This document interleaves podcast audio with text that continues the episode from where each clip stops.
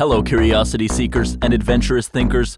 Welcome to Applied Curiosity Lab Radio, the podcast for the relentlessly curious.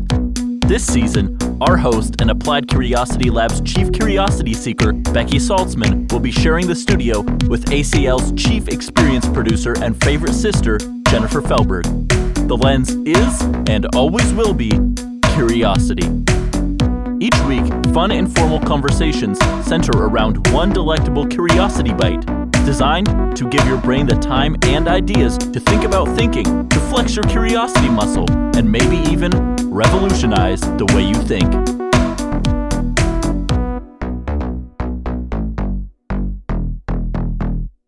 Once upon a time, I was a little girl, 1970. And I went to a birthday party, a neighborhood birthday party, and one of the moms was asking all of us, all of us were girls, what fairy tales we liked. And all the little girls were saying, in my recollection anyway, all the little girls were saying Cinderella and Snow White and uh, Sleeping Beauty. And when it came to me, I said Pinocchio and The Jungle Book. So I remember those two were like two of my favorites. And she said, and it wasn't a mean thing and it wasn't a negative thing, but I remember her saying, Oh, you like boyish fairy tales. And I thought, I just completely recharacterized how I perceive fairy tales at that moment. And I then remember maybe I should pretend to like the prince rescuing the princess and the beauty. And I, I just, I remember feeling like that was a bit of information that I did not know. And that leads me to the curiosity bite. Are you ready? Yes. What fairy tale offers the best life lesson?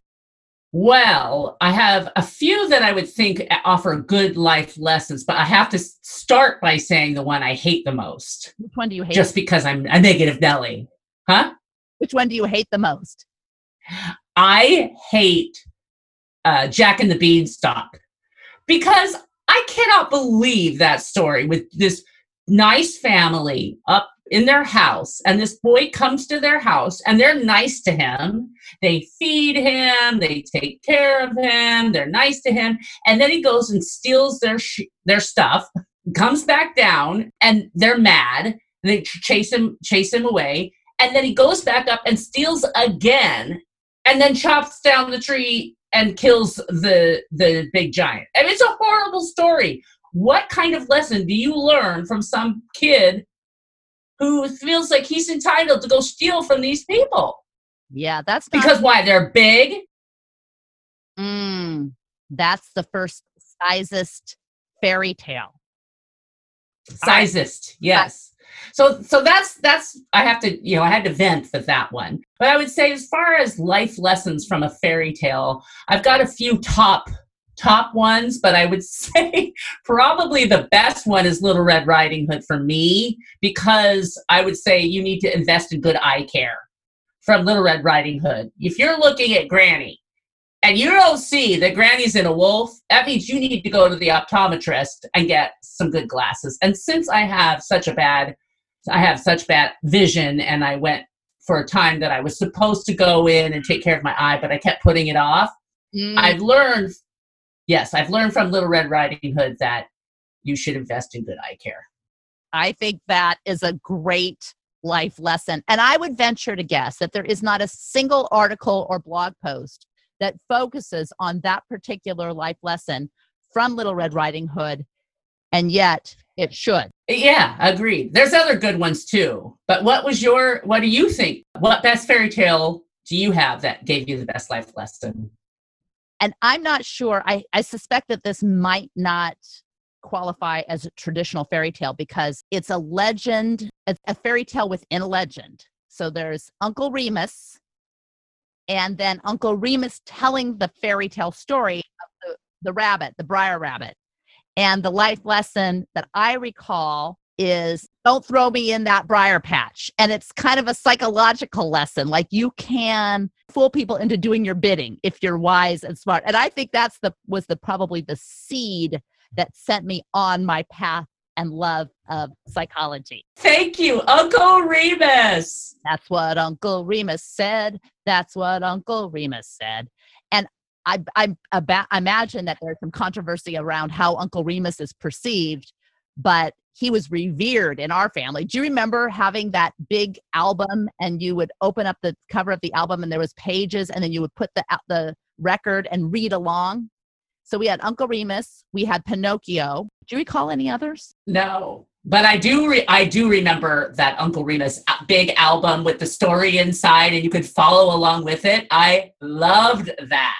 I also remember that after that birthday party incident where the mother suggested that I liked boyish fairy tales, and I, I, I, didn't wasn't someone who wanted to be a boy. Like I knew I couldn't go with Peter Pan to the land of lost boys. I loved the story of Peter Pan, but I remember then thinking, okay, fairy tales aren't for me. And then I became obsessed with Chitty Chitty Bang Bang, which is not a fairy tale; it's just a movie story, and Parent Trap, both of which had adventure, but more importantly, invention. Like I wanted to have an invention laboratory in, you know, somewhere where I could go through some secret hatch.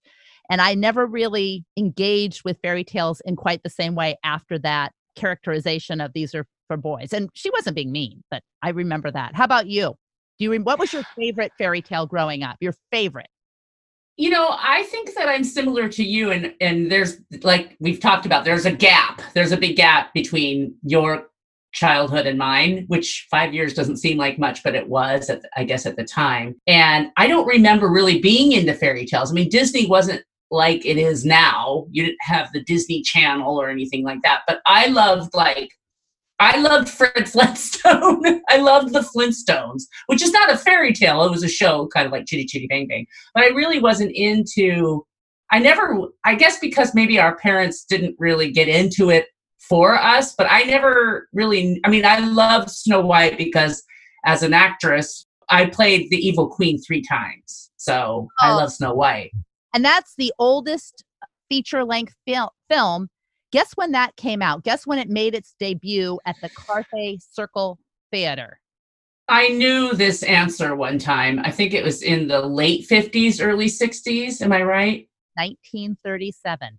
Oh, I'm way off. And there was the Wonderful World of Disney, which I think came on after Mutual Omaha's Wild Kingdom or something like that. And they had, but they that's when you would every Sunday and we would have hot dog sandwiches. Remember, Dad would boil the hot dogs. He would slice them the long way, put them on, put ketchup on a white bread, and then give us those hot dog sandwiches. But we were only allowed that when we were either a watching the Monkees, which is probably when I was tiny, tiny. B watching Mutual Omaha, or C watching the wonderful world of Disney. But I don't. You're right. I don't think it was mostly uh, fairy tales. Yeah, no, I think the Wonderful World of Disney had more like uh like Jeff Bridges type shows and like the dogs, the crazy dogs and stuff. It didn't have the princess stories. Right.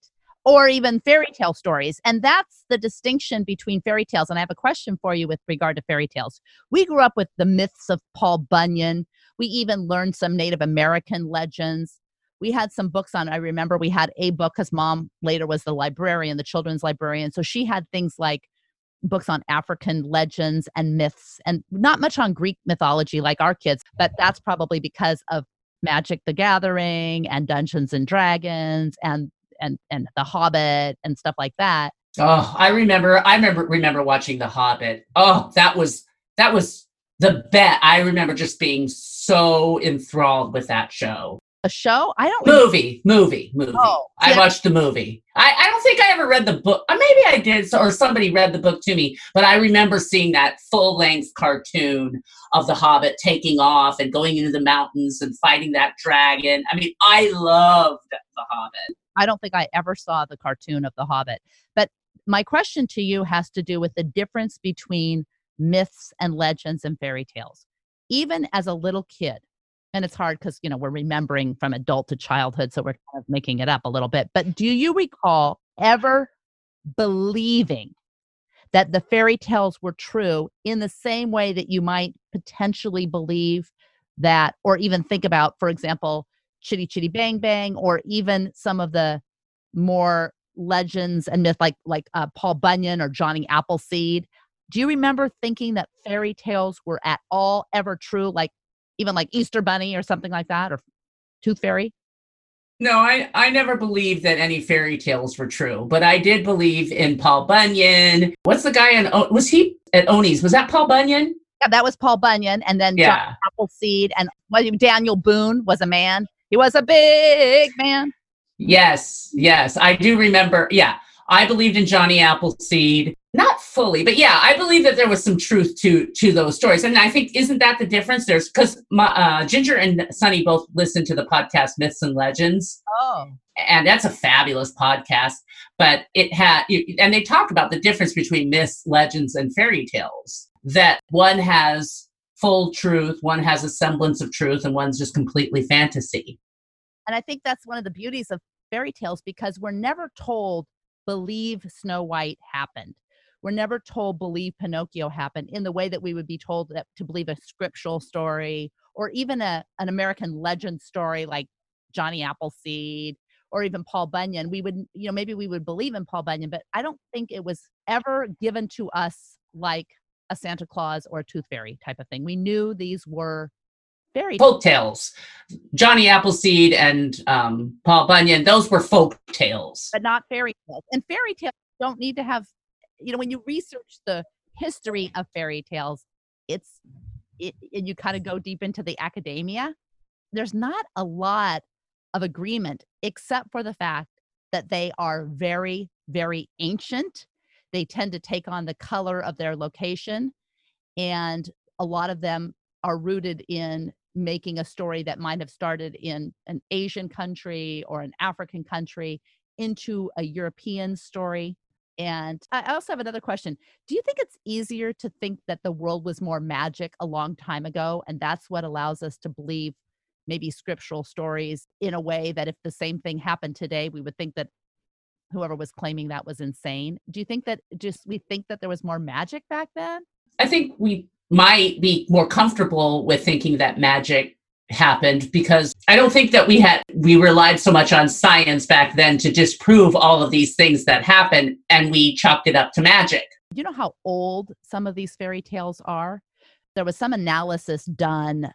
I think it was based, so the Brothers Grimm believed that European fairy tales derived from the cultural history shared by all Indo European peoples and were ancient and far older than written records. There was research done by this anthropologist and this folklorist, and they used phylogenetic analysis, which traces the relatedness of living and fossil species. And they ah. analyzed Jack and the Beanstalk, your favorite. And that supposedly, according to their research, traced to the time of splitting of Eastern and Western Indo European over 5,000 years ago.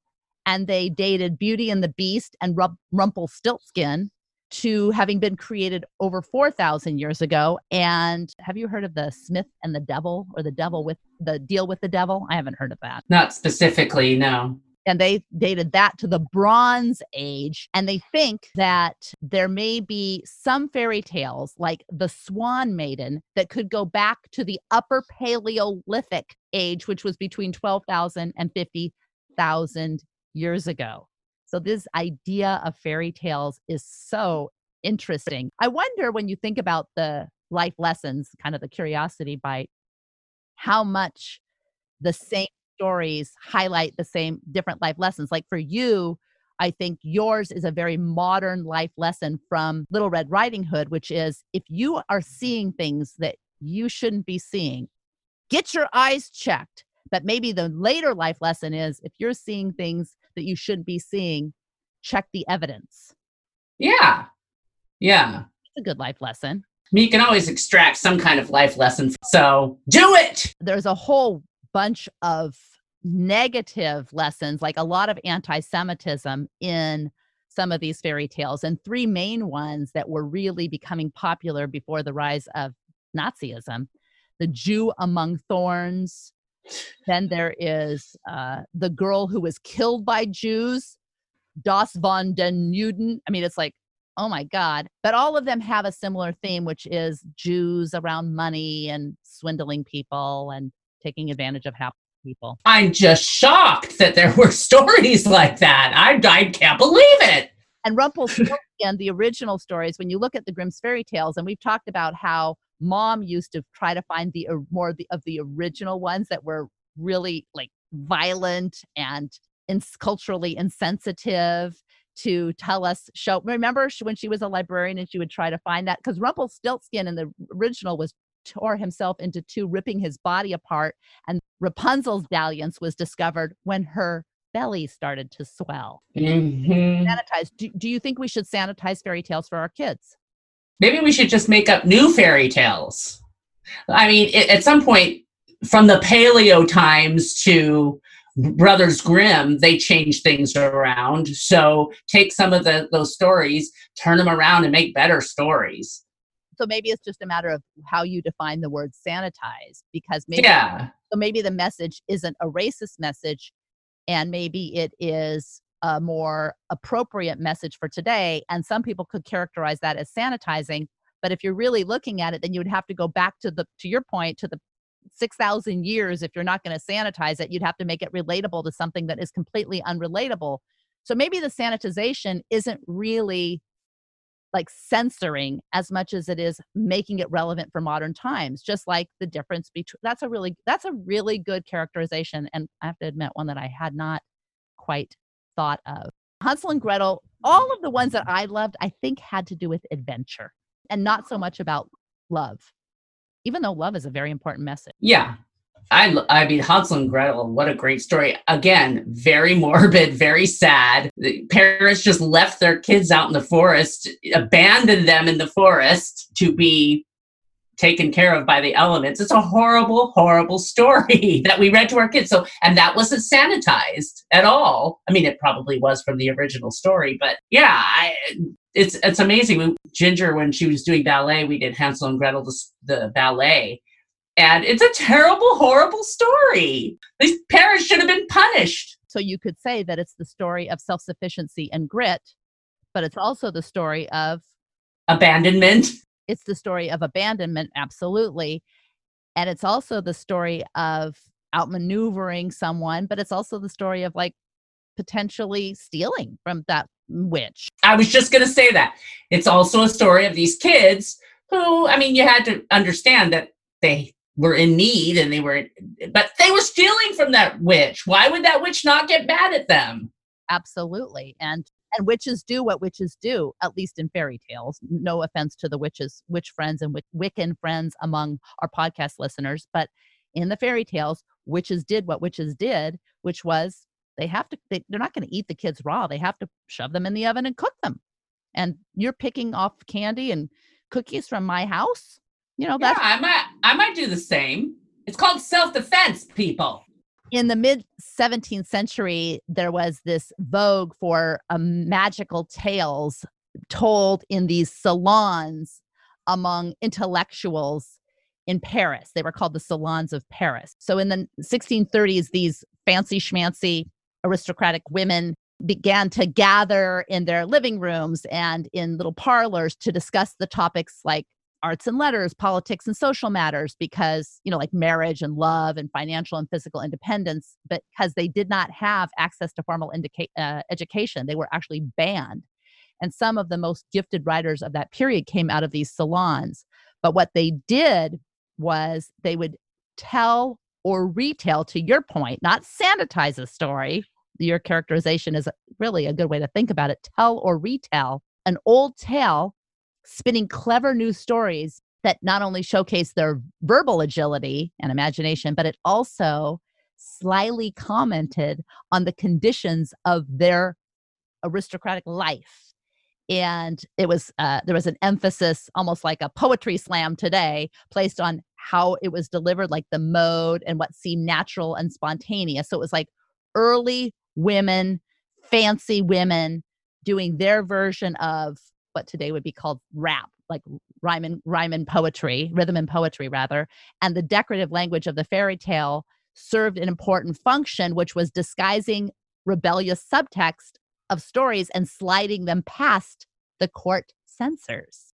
It's kind of like playing dreidel because you weren't supposed to study the Torah or anything, and so you played the dra- you played the game so that they wouldn't be found out that they were actually praying. I think you need to elaborate because I don't think I know this. Back in the day, I'm such a scholar. Once upon a time. yeah. You know, of course, the Jews were persecuted and they were not allowed to pray or do anything or study text or study Torah.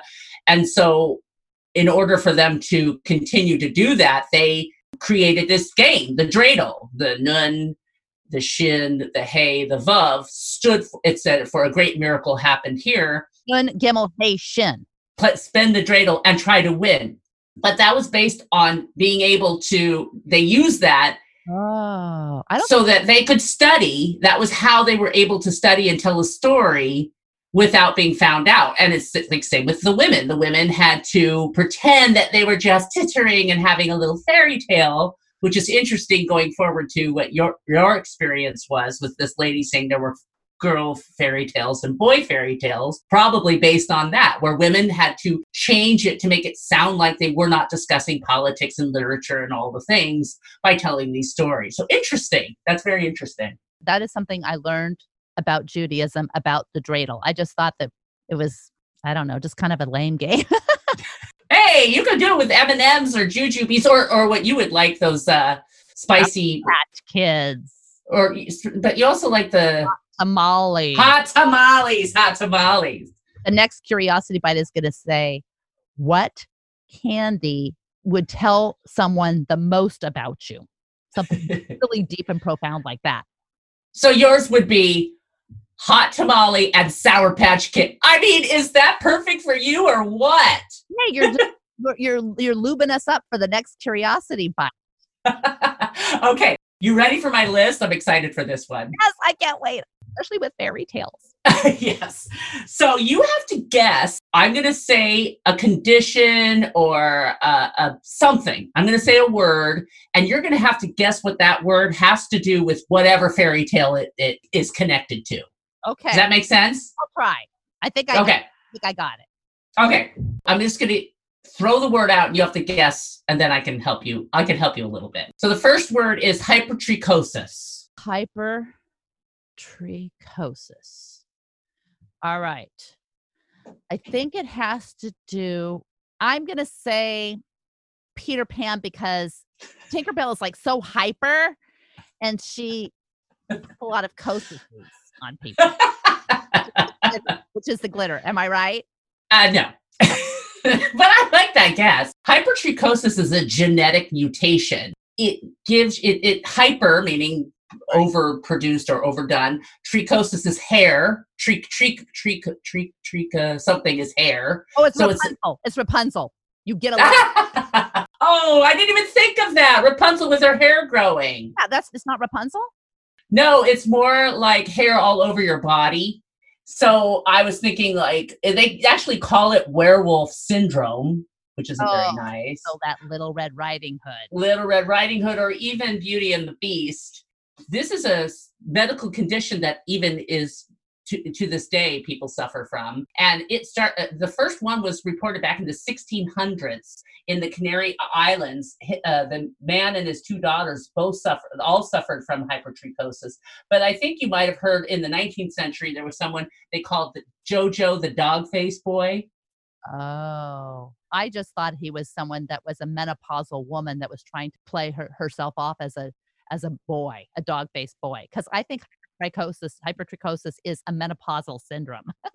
a little bit. And and where and I think also where you get the bearded ladies in the circus, they probably suffered from hypertrichosis as well. Or enjoyed it, depending on their perspective. Might as well make the best of what you can. Right. Okay. Uh, here's another one. Epidermodysplasia vera verruciformis okay, I had it all figured out before the verruciformis. So epidural dysplasia. So epidermode dysplasia. Epidermode dysplasia. right.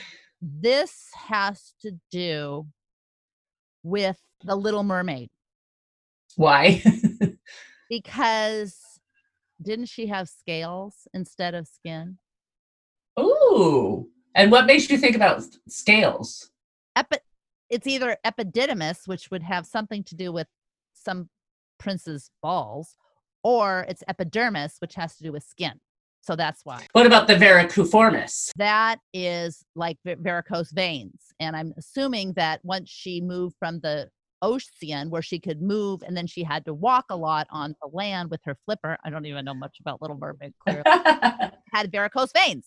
So I think I'm right. okay, well, I'm going to tell you that you're not.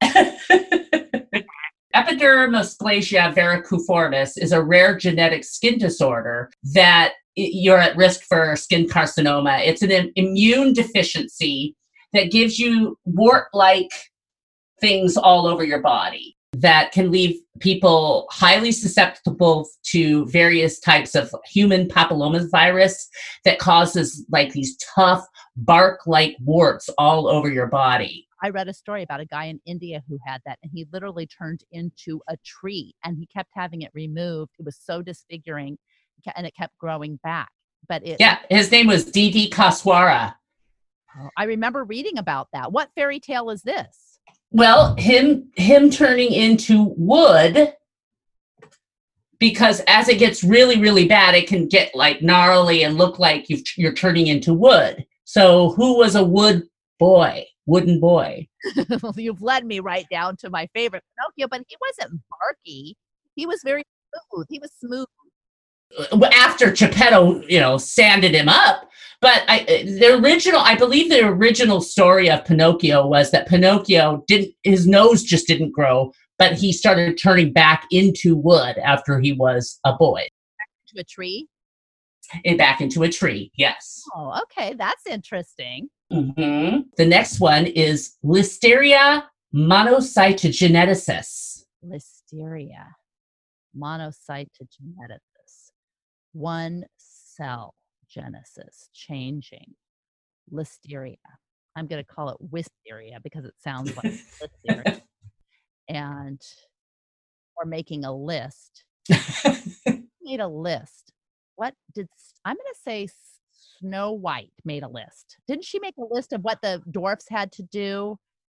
I don't I don't know about that, but you actually are right with the Snow White guess. Ah, so, so here's okay here's a perfect example of your logic may not follow the outcome and sometimes you just get lucky yeah, that's why you can't leave a, an answer on your Scantron blank. You just got to give it a shot because you were right, but not for the right reasons. Listeria monocyti- monocytogenesis is a rod like bacterium that resides in food, including fruits.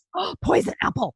Like apples, and it causes meningitis, confusion, and stupor to even to the point of giving you a coma.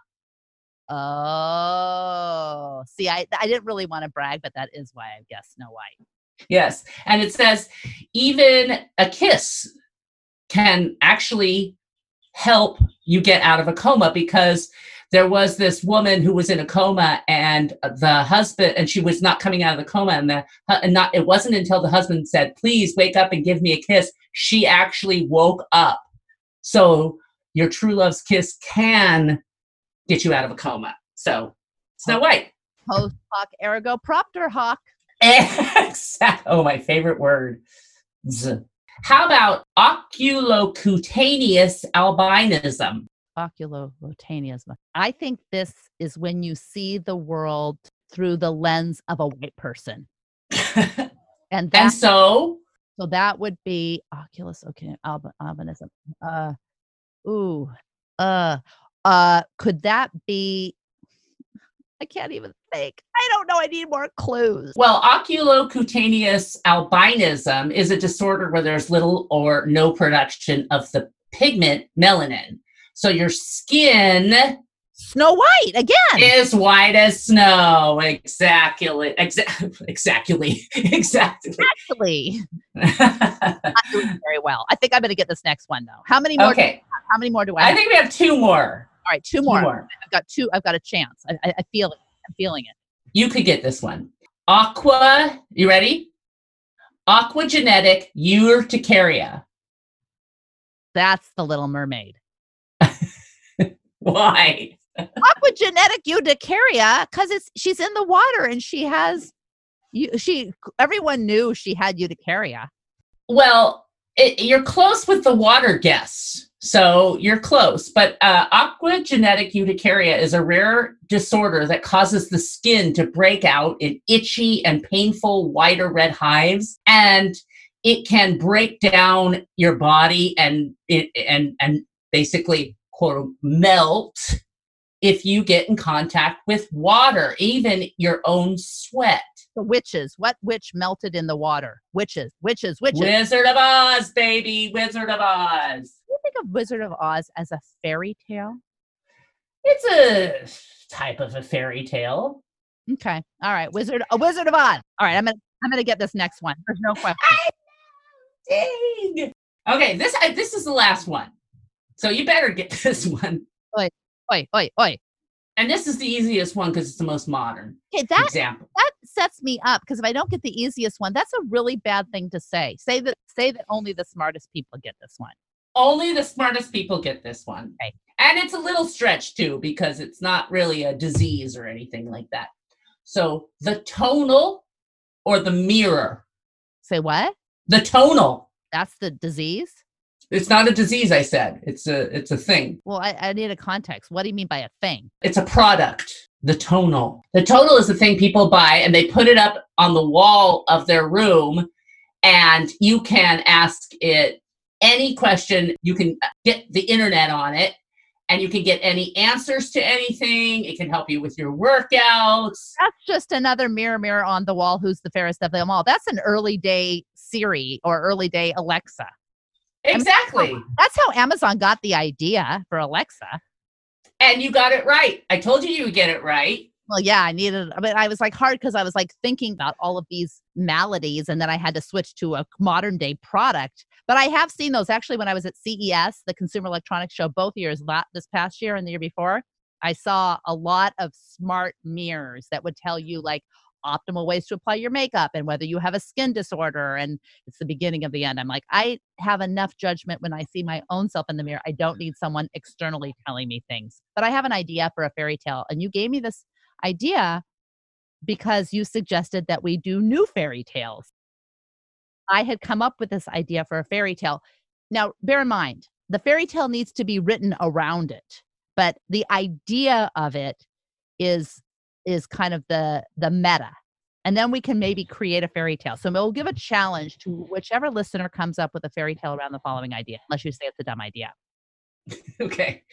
In the last five minutes of our awareness of humans. Maybe it's right before we die or right before we lose that last part of whatever we have before we get dementia, but it's identified in some way. We hear a quick confession from everyone who has ever loved us. That could be more of a legend, I think, than a fairy tale. So, should we do it? Should we do something about the legend? Wouldn't that be a fun project to do? Yeah, let's let's do let's write a legend and we will use any input from listeners or listeners can write a legend because I'm sure that there'll be better people creating this stuff than us, right?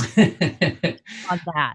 And every, you hear this confession and it's there's nothing you can do with it, but it's your last talk about mindfulness in the moment. It's the last thought you have before you have thoughts that are not like yours or you have no more thoughts. All right, are you ready for the sort of fact? I am ready. A study compiled all sorts of fairy tales to come up with one lesson. And what they came up with was really interesting. They came up with how to understand the benefit of the doubt. TPU found that 78% of the people thought that the person who benefited when they gave the benefit of the doubt was the person but the truth was that the most most of the benefit was to the person who actually gave the benefit of the doubt that's the sort of fact for today's tpu experience Thanks for listening, and I really hope you enjoyed the episode. Before you take off, I have a few more things to let you know about. One, you can find show notes for every episode of ACLR and links to all resources mentioned at appliedcuriositylab.com forward slash blog. It's there that we'll wait to read your answers to each week's Curiosity Bite. Two, in order to avoid missing curiosity bitten conversations, subscribe to Applied Curiosity Lab Radio on iTunes, Stitcher, Spotify, Google Play, and all the other spots that podcasts hang out and wait to be discovered. Toss up a review, especially if you have nice things to say. Finally, for all things Applied Curiosity, including information on workshops and your free membership to the Tribe of the Curious, go to appliedcuriositylab.com. In the meantime, elevate curiosity.